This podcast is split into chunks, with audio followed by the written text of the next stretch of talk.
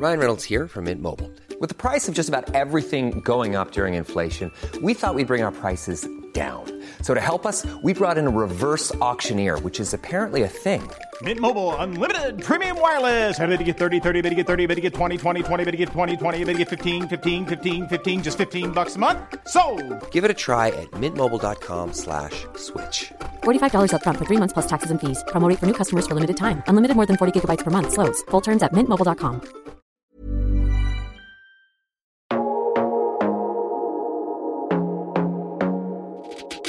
Sabi nila, listening to horror stories is addicting kasi you get to feel a false sense of danger through the stories that you listen to. And yet, you still feel safe sa comfort of your own space. Ang galing ng horror stories, diba?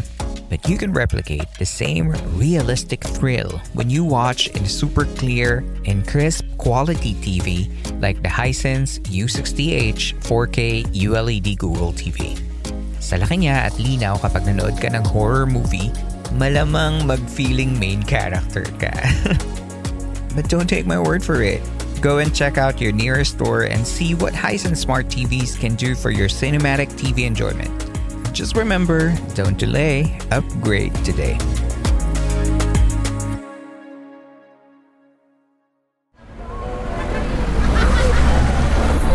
Podcast Network Asia.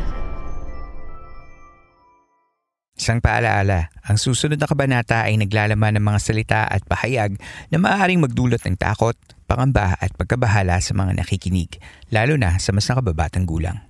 Huwag magpatuloy kung kinakailangan.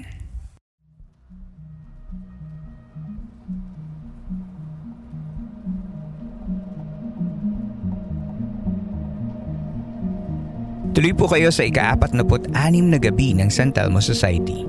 Kumusta po kayong lahat? Sana ay napapakinggan ninyo ang episode na ito sa maayos na kalagayan.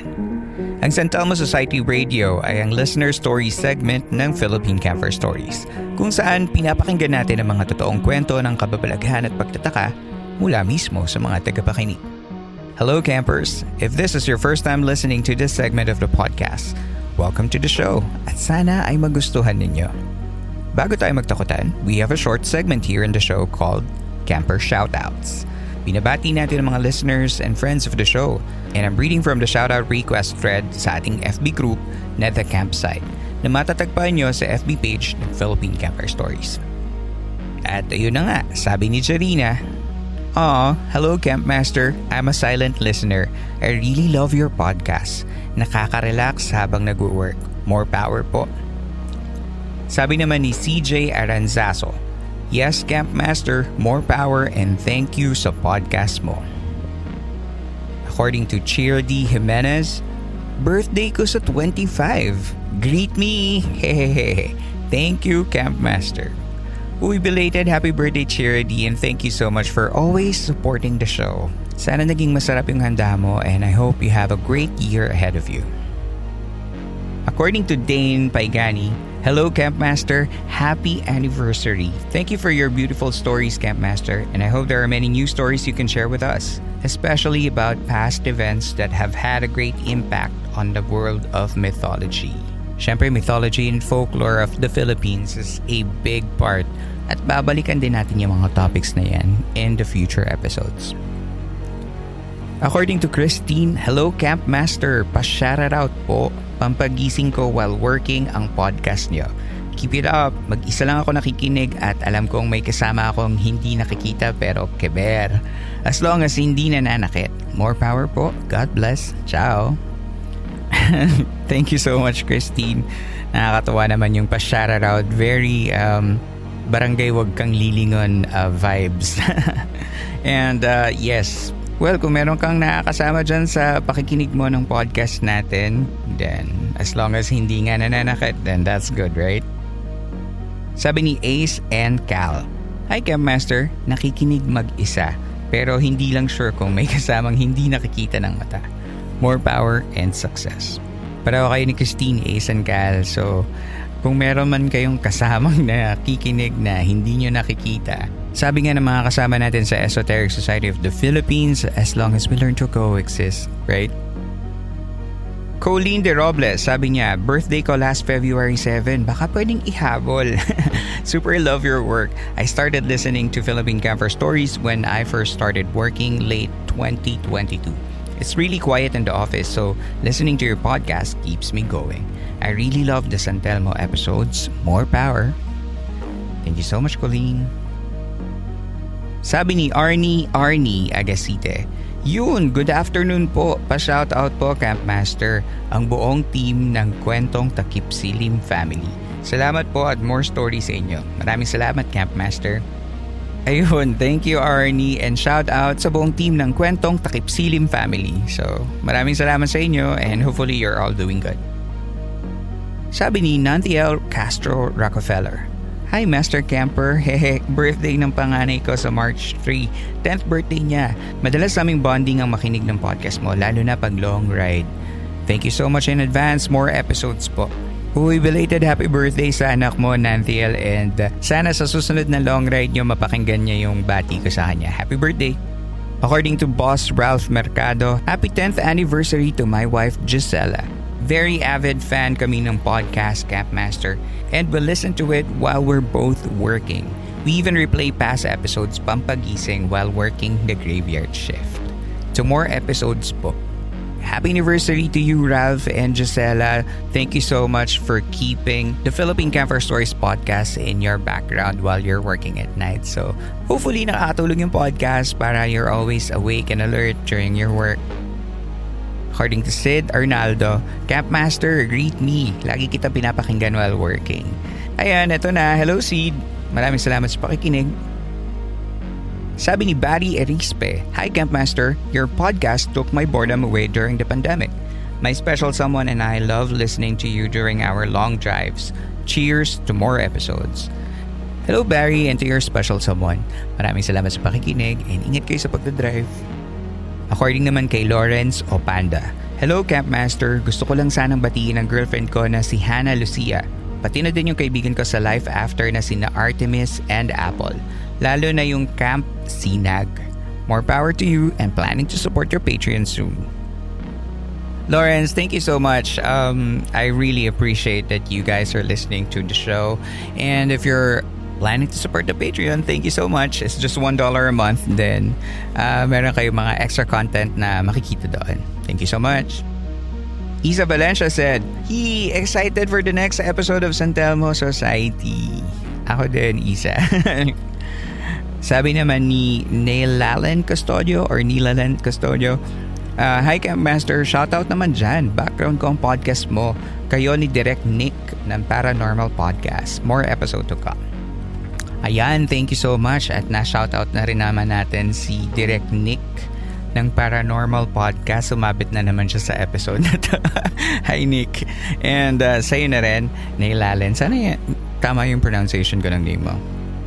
Sabi naman ni Belle Abulon Mendez, hello Campmaster and co-campers. Just want to say that this podcast has been one of the podcasts that has been with me through my anxiety attacks because of the pandemic at nakakulong lang sa bahay. I so appreciate you. Happy anniversary and cheers to more years. Oh, thank you so much, Belle. And now we're on our year 3. Tuloy-tuloy pa rin naman ang podcast natin at ang show. At marami pang nakikinig ng ating mga kwento. So sana sama-sama pa rin tayo to more years to come. Lastly, I want to shout out to two special listeners, Robin Comendador from Makati City. Housemaker siya dati at nakikinig siya lagi sa mga kwento natin dito. Ingat ka palagi, Robin. And the last one is Chrissy Hernandez. Yung pinsan kong todo support sa podcast ko. Ito na rin ang palaala na sana mapag-guess na natin yung nurse na sinasabi mo, Chrissy. So yeah, I'll watch out for that.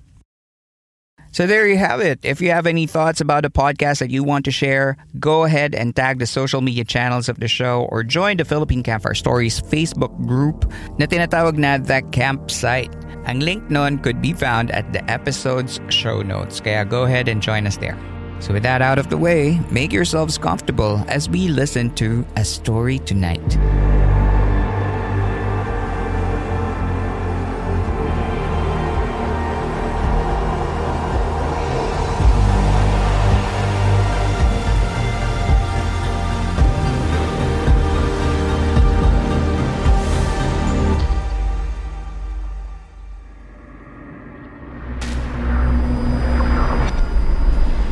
Huwag na nating patagalin, tawagin na natin ang ating caller for tonight. Welcome to Santelmo Society Radio. I am, kumusta? Hi Earl, okay naman po. Currently nasa school lang. But so far sa buhay, okay naman po. Currently, kayo po, kamusta po? Ngayon mismo nasa bahay, nasa school ka? Or... Yes, opo. Ah, wow. Naisingit mo pa talaga to. Okay, yes, okay. Kasi vacant naman po. Ah, that's good. Thank you so much. Ah, maganda yung audio mo ah. Ay, naka noise cancellation. Okay, okay. Alright, so taga saan ka ba? Saan Mubo Cavite? Where are you calling us from? Right now I'm in Manila po. Kasi dito po yung school or yung university na pinapasukan ko po. Ah, okay. Pero you sent us a story, no? Pero parang sa ibang lugar yata nangyari, hindi sa Manila. Ah, yes, opo. This happened in Bulacan, specifically in Kalumpit, Bulacan. Taga Malolos ako, malapit sa amin. Ay! Bandang ano po kami, Pagugo. Nako, malayo. Okay, pero malapit din. Okay. Yes. Sige, may kwento ka sa amin, parang nakakatakot. Ano po yung kwento mo? Kailan to nangyari? This happened po, I guess, since 8 years old or 9 years old po ata ako na, not really sure sa dalawa, but I think 2008 or 2009 po to. This was the year po na namatay yung aking grandfather. Yung grandfather ko po, siya po yung tatay nung nanay ko po. Yung reason po ba't po kami biglang umuwi dun is because, yun nga po, we found out na naghihingalo na po si Ama. We called him Ama. Like, kahit sino po, apo, anak, lahat po kami Ama yung tawag namin sa kanya. And then, since yung family po namin nasa Manila, so, yun po, syempre, umuwi kami, talagang nagmamadali kami lahat, ganun. And then, syempre, nung nandun na kami, na abutan namin yung pinaka-last breath niya, parang just 10 seconds na lang, then wala na siya. So, buti nakahabol kami in a way na nahawakan ni Mama si Ama.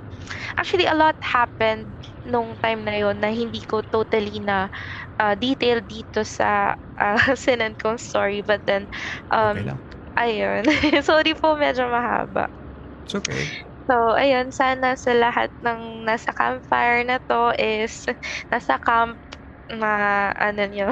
matiis nyo ako. Anyways. So, ayun. Start po tayo dun sa story in which first and second nights. Actually, this time po, wala talagang naganap. As in, kahit anong klaseng eksena, wala naman masyado. Although, of course, may iyakan and everything. And busy sa pag-aasikaso dun sa mga nakikilamay. Sorry. Sakto lang kasi yung dami ng tao ng time na yun. Of course, sa Filipino setting, alam naman po natin, lalo sa probinsya, na mas madalas, marami tayong, maraming dumadalo kapag patapos na yung lamay, diba? At the very end. So, ayun, nung time na yun, wala talaga masyadong tao. And then, naglulugmo or parang nalulungkot lang ng sobra yung lola ko dun sa kabaong ni Ama. And then nung time na yon, syempre fast forward tayo sa third night, nakaburol po yung aking ama or si Ama for 6 days, which is dapat 5 days lang, of course, pero ginawang 6 days kasi kilala po yung lolo ko dun sa baryo namin, kumbaga. Nung third night po, specifically, kasama ko po yung mga pinsan ko. Syempre, bilang bata, lalo may lamay, naglalaro kami, unggoy-unggoyan sa baraha, ganyan. Naglalaro naman kung ano-ano. Tapos pag, kunwari, wala kami masyadong ginagawa or nakukulitan sila, uutusan nila kami. So, nung time na yun, naglalaro kami ng mga pinsan ko. And then, yung isa kong pinsan na medyo older sa akin, sabi niya, uy, laro tayong tagu-taguan. Sabi ko, sa isip-isip ko, ni pinsan, si anong pangalan nito? Si Andy. Ayan. Sabi so, niya, si Andy po, inaya niya po ako. Babae po siya. Andy, inaya niya po ako, sabi niya sa akin, uy, tara na, laro tayo, tagu-taguan. Sabi niya, sama-sama tayo para madami. So, 5 po kami na mga 8 to 9 years old yung range. And then, yung isa pong bata na kasama namin na pinsan din po namin is around 4 or 5 years old po that time. So, naglalaro po kami. Ako po yung seeker. Ako yung naghahanap. So, nang time na yun, kasi po, ang pinakamagaling po sa amin na maglaro ng tagu-taguan ay si Andy, yung pinsan ko pong babae. So, syempre, nagbilang po ako as usual, count 1 to 10.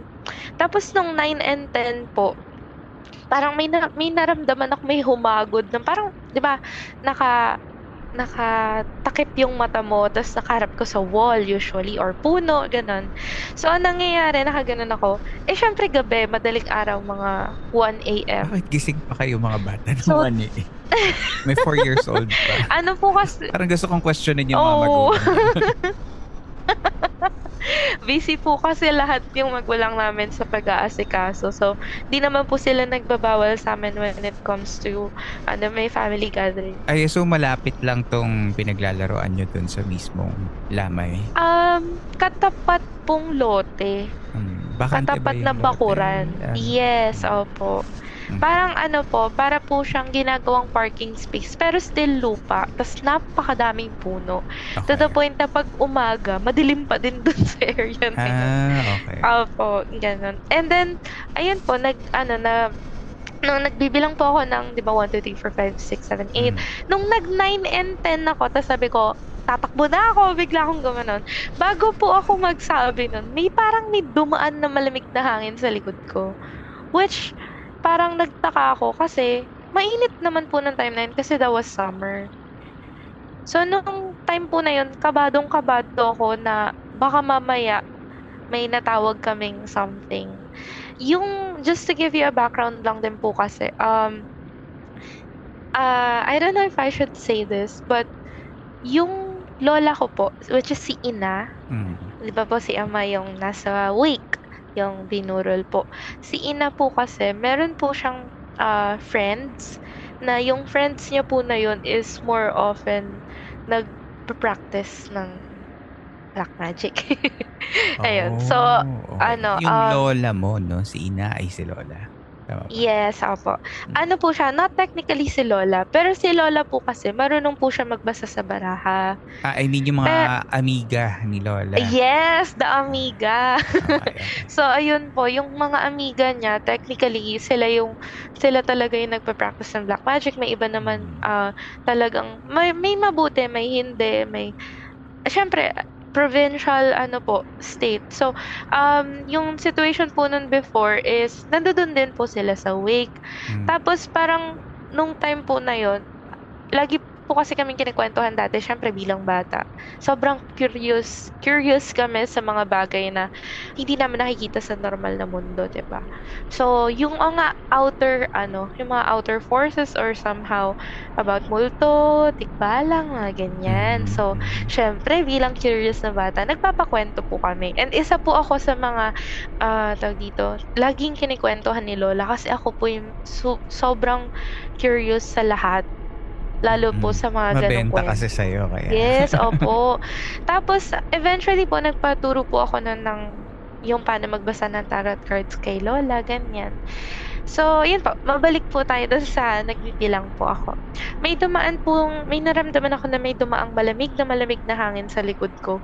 Which is, pinagtaka ko kasi nga, unang-una sa lahat, summer noon, and kahit naman gabi, kahit nasa probinsya, mainit pa din. Not technically ganun kainit since maraming puno, pero mainit pa din. So, ako naman, parang shinrug off ko din yun somehow. Tapos, sinubukan ko nang hanapin isa-isa yung mga pinsan ko. Nung nakumpleto ko na po silang 4, yung pang-lima po, hindi na po technically nahanap, but nandun lang po siya kasi bigla po siyang hinatak na tita ko kasi magsaserve daw sa mga makikilamay. Tapos yung syempre 6 po yung naglalaro, diba? Yung isa po na pinsan ko, hinahanap ko yung pinakabata po, yung 4 years old. Anong pangalan nitong 4 years old? Si... Kahit letter. Si Sebastian na lang po. Sebastian. Ayan. Okay. Si Carl. Ayan po. Adik, nahanap ko. Nagbago okay, yung isa. Si Carl. Sige, si Carl. Hinahanap ko po si Carl noong time na yon. Tapos parang tinatawag siya kasi yung setup po nung pinaka... lamay. If alam niyo po, syempre sa Bulacan or somehow sa mga malalaking probinsya, may malaking gate, tapos bukas na bukas yun. Pagbukas ng gate, nasa dulo or paloob yung nilalamayan. Tapos nakabukas lang yung gate, nakatiwangwang. Tapos dun sa, sa yung pinakakalsada, syempre maliliit lang yun since purok-purok yun or baryo-baryo. Yung mga stoplight, yung mga poste. Ilaw doon, ayan, yung mga poste doon is magkakalayo. Not technically sobrang lalapit unlike dito sa atin sa Manila. So, yung mga poste na yun is malalayo. Tapos, naninilaw. Tapos yung iba minsan hindi pa gumagana. Tapos, due to maraming puno, nakita agad namin yung pinsan namin dun sa kalsada. Nakatayo lang siya. Tapos parang, syempre, as a kid, hindi naman po niya agad ma-identify yung mga bagay na nakikita ng mas older sa kanya. So, nakatingin po siya dun sa daan, facing dun sa dulo ng kanto. Ryan Reynolds here from Mint Mobile. With the price of just about everything going up during inflation, we thought we'd bring our prices down. So to help us, we brought in a reverse auctioneer, which is apparently a thing. Mint Mobile Unlimited Premium Wireless. How to get 30, 30, how to get 30, how to get 20, 20, 20, how to get 20, 20, how to get 15, 15, 15, 15, just $15 a month? Sold! Give it a try at mintmobile.com/switch. $45 up front for 3 months plus taxes and fees. Promo rate for new customers for limited time. Unlimited more than 40 gigabytes per month. Slows full terms at mintmobile.com. I'm Sandra, and I'm just the professional your small business was looking for. But you didn't hire me, because you didn't use LinkedIn Jobs. LinkedIn has professionals you can't find anywhere else, including those who aren't actively looking for a new job, but might be open to the perfect role, like me. In a given month, over 70% of LinkedIn users don't visit other leading job sites. So if you're not looking on LinkedIn, you'll miss out on great candidates, like Sandra. Start hiring professionals like a professional. Post your free job on linkedin.com/people today. In which nandoon yung iisang poste na gumagana na nagfi-flicker pa. So talaga nakikisama sa mood. Pang horror movie. Yes, exactly. And nung nandoon siya, tinatanong ko yung pinsan ko, sino yung tinatawag niya? Kasi hindi niya po mabanggit ng maayos. Ama, ganyan. Tapos, ama ako. Tapos parang ang intindi po namin, sasama siya. Ama, sama ako. Okay. So, tinawag ko po yung mga pinsan ko. Sabi ko, si Carl nandun. Tapos, sabi nila sa akin, sino hinahanap niyan? Kumpleto na tayong 5. Tapos, parang tinatanong ko po yung isa kong pinsan, si Andy. Sabi ko, nakita mo ba bago ka mag-serve kung saan siya nagtago kanina? Ang sabi niya po, hindi daw nagtago si Carl. Lumabas lang daw po siya ng daan. Tapos doon parang habang hinahanap ko sila, nandun lang po siya. Tapos nung dilapitan ko po si Carl, nakatingin lang siya doon. Tapos parang niyuyog-yog ko na po yung balikat niya na, huy, tara na! Hinahanap ka na sa loob, gabi na. Kasi gabi, dapat matulog ka na. Parang pinipilit ko na po siya. Kahit na alam kong magagalit siya. Pinipilit ko na po siya. Parang pinipilit ko na siya na sabi ko, Carl, tara na. Magagalit sila lola. So, nung time po na yun, ayaw niya po talaga. Tapos, tinuturo niya yun. Tapos, nung lumingon po ako dun sa mismong poste, may nakita po akong lalaki na nakatalikod, may hawak na bike. Nakasakay siya somehow sa bike eh. Pero hindi niya po pinepedal or pinapaandar. Na parang ginugulong lang niya gamit yung paa niya. Tapos napansin ko din sa suot ng lalaki is nakabarong siya na puti. Tapos same na medyo papanot na yung buhok or parang medyo palagas na. Matangkad, medyo moreno. Tapos may bisig. Unang-unang napansin ko po, Kamukha po siya ni Ama. So ako, wala, kinikilabutan ako! Ama!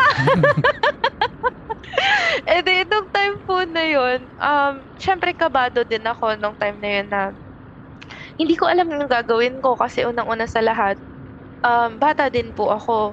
Pero mas bata yung pinsan ko. So I need to do something para somehow mailayo ko sa situation yung baby cousin ko. So nung time po na yun, natulala lang po ako. Hindi ko alam yung gagawin ko. Tapos, sinasabi ko lang po sa kanya na, napapansin mo ba yung hawak niya? Do you see that? Tinatanong ko siya. Sabi ni Carly, yes. Tapos, sabi niya, wait, which one? The bike or the rosary? Sabi niya po. Tapos, sabi ko, what?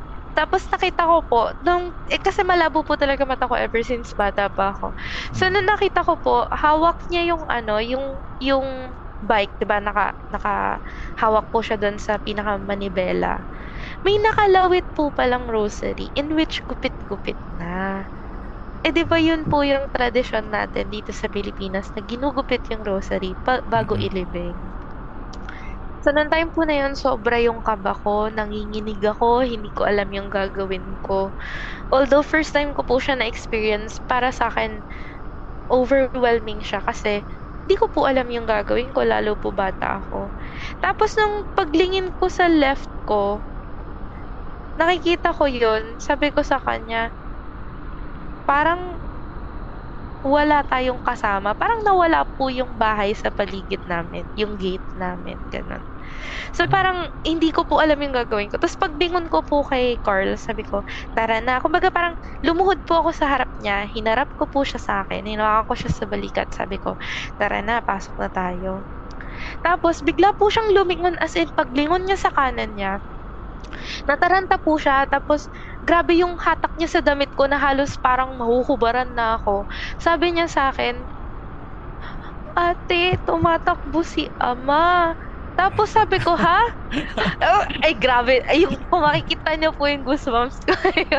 So, ako naman, sabi ko, ha? Tapos sabi niya, ayun no. Tapos pagtingin ko po, tinutulak niya yung bike niya. Tapos ang bilis ng padjak niya. Tapos nakita ko yung mukha niya, parang galit na galit na galit siya. Tapos nakangiti siya.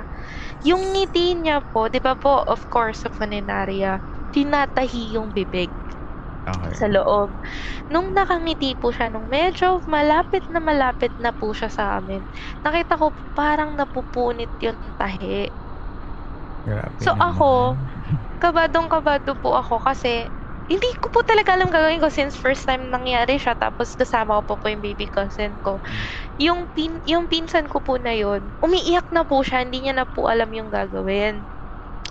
Tapos, nung nakita ko po yun, nagkaroon ako ng urge to move. So, ginalaw ko po yung pinsan ko. Sabi ko, tara na. Sinata ko po siya papunta sa loob. Tapos, nakita din po ng mga pinsan ko na tumatakbo kami. Tapos, umiiyak po kami pareho ng baby cousin ko. Umiiyak din po yung mga pinsan ko na nakakita sa amin. Tapos, tanong po sila ng tanong, ano nangyayari? Bakit kami umiiyak? Tapos, nung nakapasok na po kami dun sa loob ng bahay, hindi po dun sa loob ng gate, pero dun sa pinakabahay, lahat sila nagtataka, bakit hingal-hingal kami, ano nangyayari, ba't kami umiiyak, ganyan. Tapos sinabi namin yung nangyari dun sa mga pinsan lang po namin, di po dun sa mga matatanda, kasi of course, they would not believe us. As a child, hindi sila maniniwala.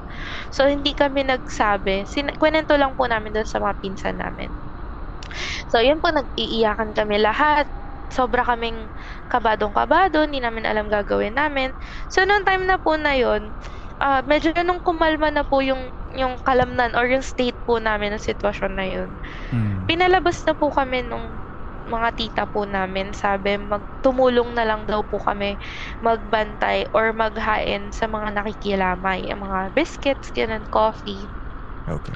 So, nung tumutulong na po kami, again, yung isa ko pong pinsan na si Auntie, di ba hinatak po siya ng tita ko para pagbantayin dun sa tabi ng kabaong. Kasi, di ba, of course, may sinasabi sila na pamahiin na bawal iwan yung kabaong ng mag-isa nang walang nagbabantay kahit isa sa tabi kasi daw baka daw kunin or palitan ng something.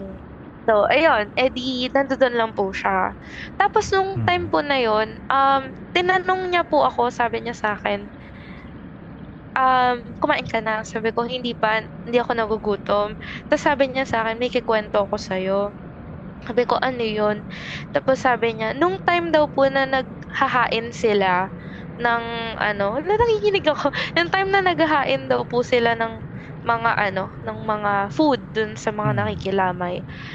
Since nandoon po siya, meron po kasi dun sa tapat ng ang coffin ni Lolo, meron po dong mga table na nagmamajong, ganyan. Mm-hmm. Tapos nung siya po yung katabi, syempre kumakain po siya ng biscuit, tinitingnan niya po si Ama.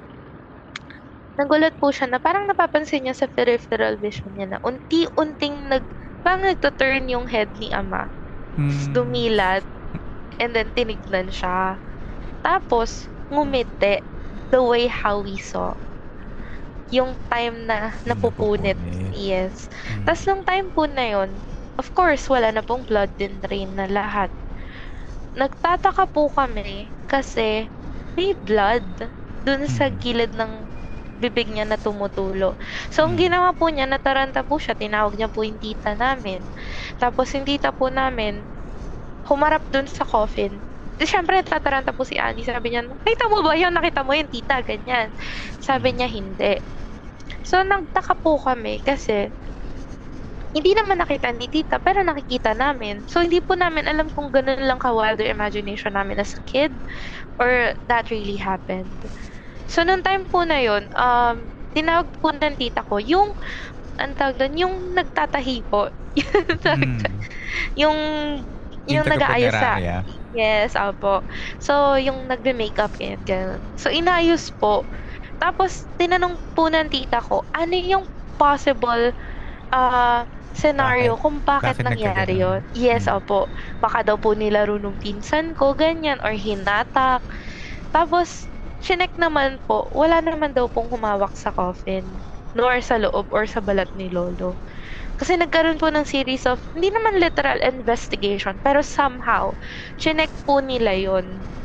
Kasi under St. Peter po yan eh. So, magkakaroon po ng penalty if magkakaproblema with the St. Peter funeraria, ganun eh.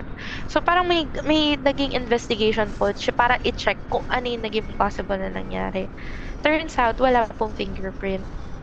So, iniisip po nila, parang ang explain po sa amin, nagkaroon daw ng muscle spasm kasi ganun daw pagpatay. So, parang kami, hindi kami makapaniwala na really, liliko yung head, didilat and ngingiti. So, parang grabe naman yung muscle spasm na yun. So, parang kami, hindi kami makapag-isip kung anin posibleng nangyari. Pero, takot na takot siya nung time na yun. And nung time daw po na ngumiti sa kanya, dun daw po siya nakarinig na sumisigaw kami palabas, ay sa labas, tapos papasok kami, tumatakbo. So that really happened at the same time. And we both saw it po ni Andy. Magkaibang paraan lang. Yes, ayun po. Ano naman nung... Teka muna, may tanong ako kasi diba sabi mo si Andy hinatak kasi nga para bantayan yung lolo mo kasi nga parang sabi mo bawal iwan mag-isa, di ba? So supposedly wala siyang kasama, tama ba? O may kasama din si Andy noon? Actually hindi po technically kasama eh, parang hindi po sila nakatingin mismo sa coffin. Kasi mataas po yung pagkakaano ng coffin eh. Bali, ang ano lang po, siya po yung katabi doon sa upuan, katabi mismo ng coffin. Pero yung iba pang tapat mata, po noon. Yes, opo, may iba pa pong mga tao. Kaya po nung sumigaw po si Andy noon, nagkatarantahan din po. Kumusta na si Andy? Naaalala pa niya itong kwento na ito? Napag-uusapan niyo pa? Actually, opo. Especially po pagka may family gatherings, ganun. Lalo pag November, since pumupunta po kami ng sementeryo kasama yung mga family members namin. Tapos kami po magpipinsan.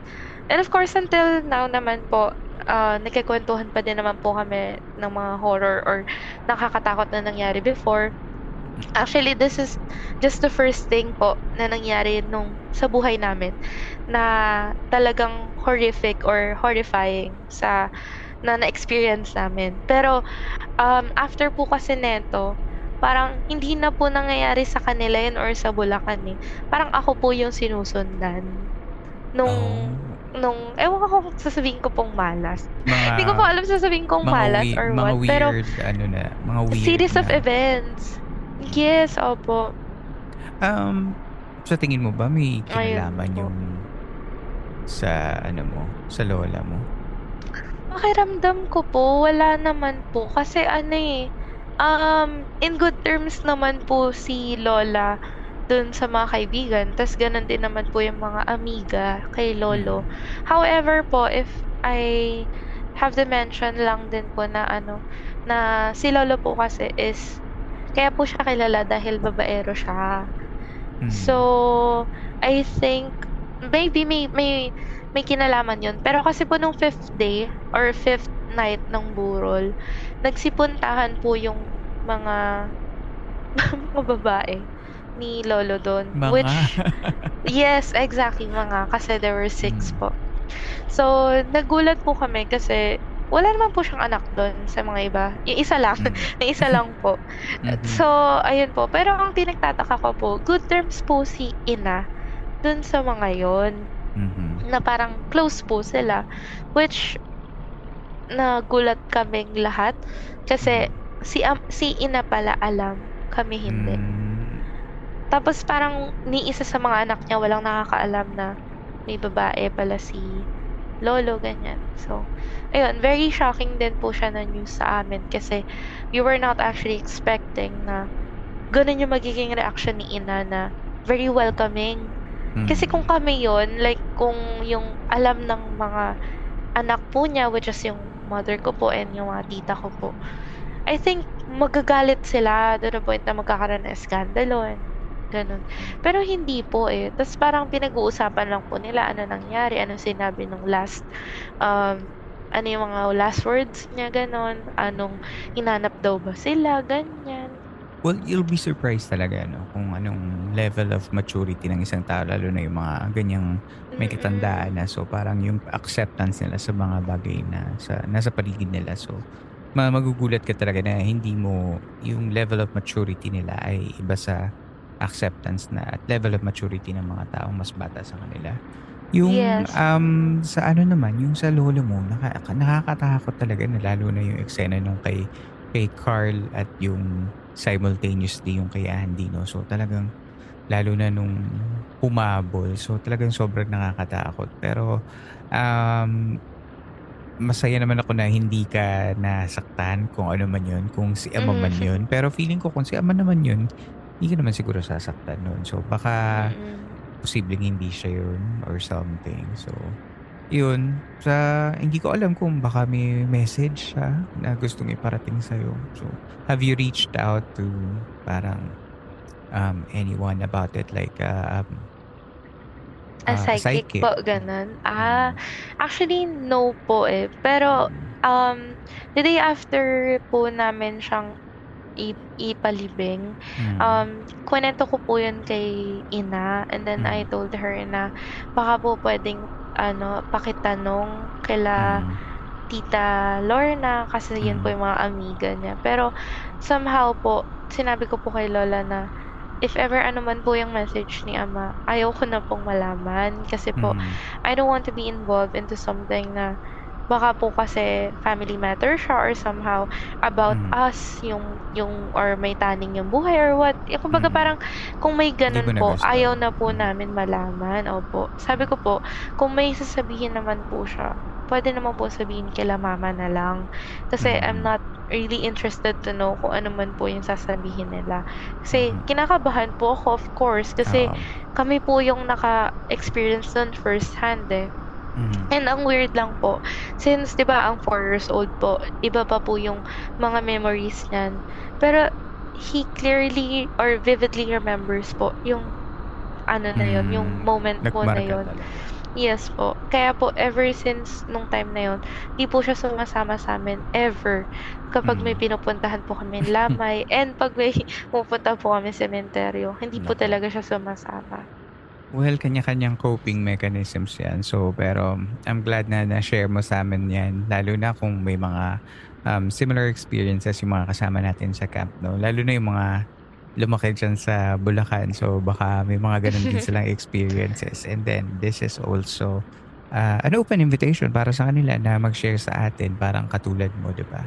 Pero I'm glad na wala namang nangyaring masama. Although, sana makarecover pa si Carl sa naging trauma niya tungkol dun sa mga lamay at libing, no? So, sana naman ma-overcome pa niya yun. Pero I'm so thankful na tumawag at nagkwento ka sa akin tungkol dun sa kwento ni Ama. Okay po. Thank you, Sir Earl. Salamat. Maraming po. Maraming salamat. Eh, mag-ingat ka lagi. And thank you so much for being part of the Santelmo Society. Okay. Thank you po. Maraming salamat po sa lahat ng nakinig. Thank you. Thank you, Em.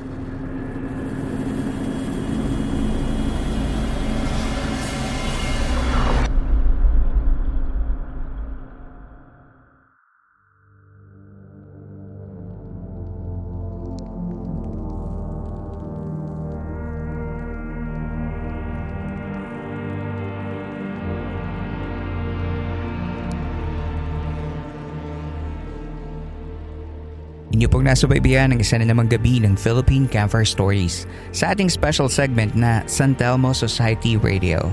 Sana ay nakatulong kahit panandalian ang pakikinig ninyo upang maipahinga ang inyong mga sarili laban sa mga problema at hamon sa labas ng campsite na ito. Salamat muli sa ating guest na si M para sa mga kwento niya ngayong gabi. Before we go, I want to say thank you to the team of Hisense Philippines for sponsoring this episode. For a TV experience that will give you viewing excellence, you want a TV that is better than your old TV. You want a Hisense Smart TV. With features like quantum dot color and full array local dimming, siguradong clear picture quality ang makukuha mo. Especially kapag madilim at nag-iisa ka sa gabi. Pero isa ka nga ba? Siyempre hindi, kasi kasama mo ako at ang Hisense Philippines. Kaya don't delay, upgrade today. Kung nais ninyong maging bahagi ng Santelmo Society episodes, ay maaari kayong mag-email ng inyong kwento sa campfirestoriesph@gmail.com at isasama natin ito sa mga future episodes. Kung nagustuhan mo ang episode na ito, you can support the show by giving us tips via Patreon, Ko-fi, PayPal, or GCash. All the links will be posted in our episode's show notes, and your tips help in creating this show. Maaari nyo rin tulungan ang ating campsite sa pamamagitan lamang ng pag-like sa ating mga social media channels at sa pagbibigay ng rating sa Spotify, Apple Podcast at maging sa Facebook page ng ating show. Maliit na bagay lamang, ngunit malaking tulong ito upang lalong makaabot ng mas marami pang mga tagapakinig ang ating programa. Muli, maraming salamat po sa inyong pakikinig. Magkita tayong muli sa susunod na kwento. Ako si Earl at ito ang Santelmo Society Radio ng Philippine Camper Stories.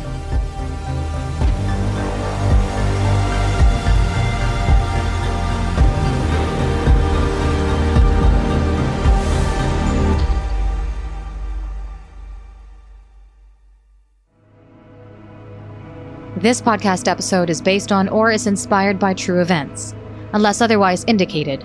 All the names, characters, businesses, places, events, and incidents in this podcast are either the product of the podcast creator's imagination or used in a fictitious manner. Any resemblance to actual persons, living or dead, or actual events is purely coincidental.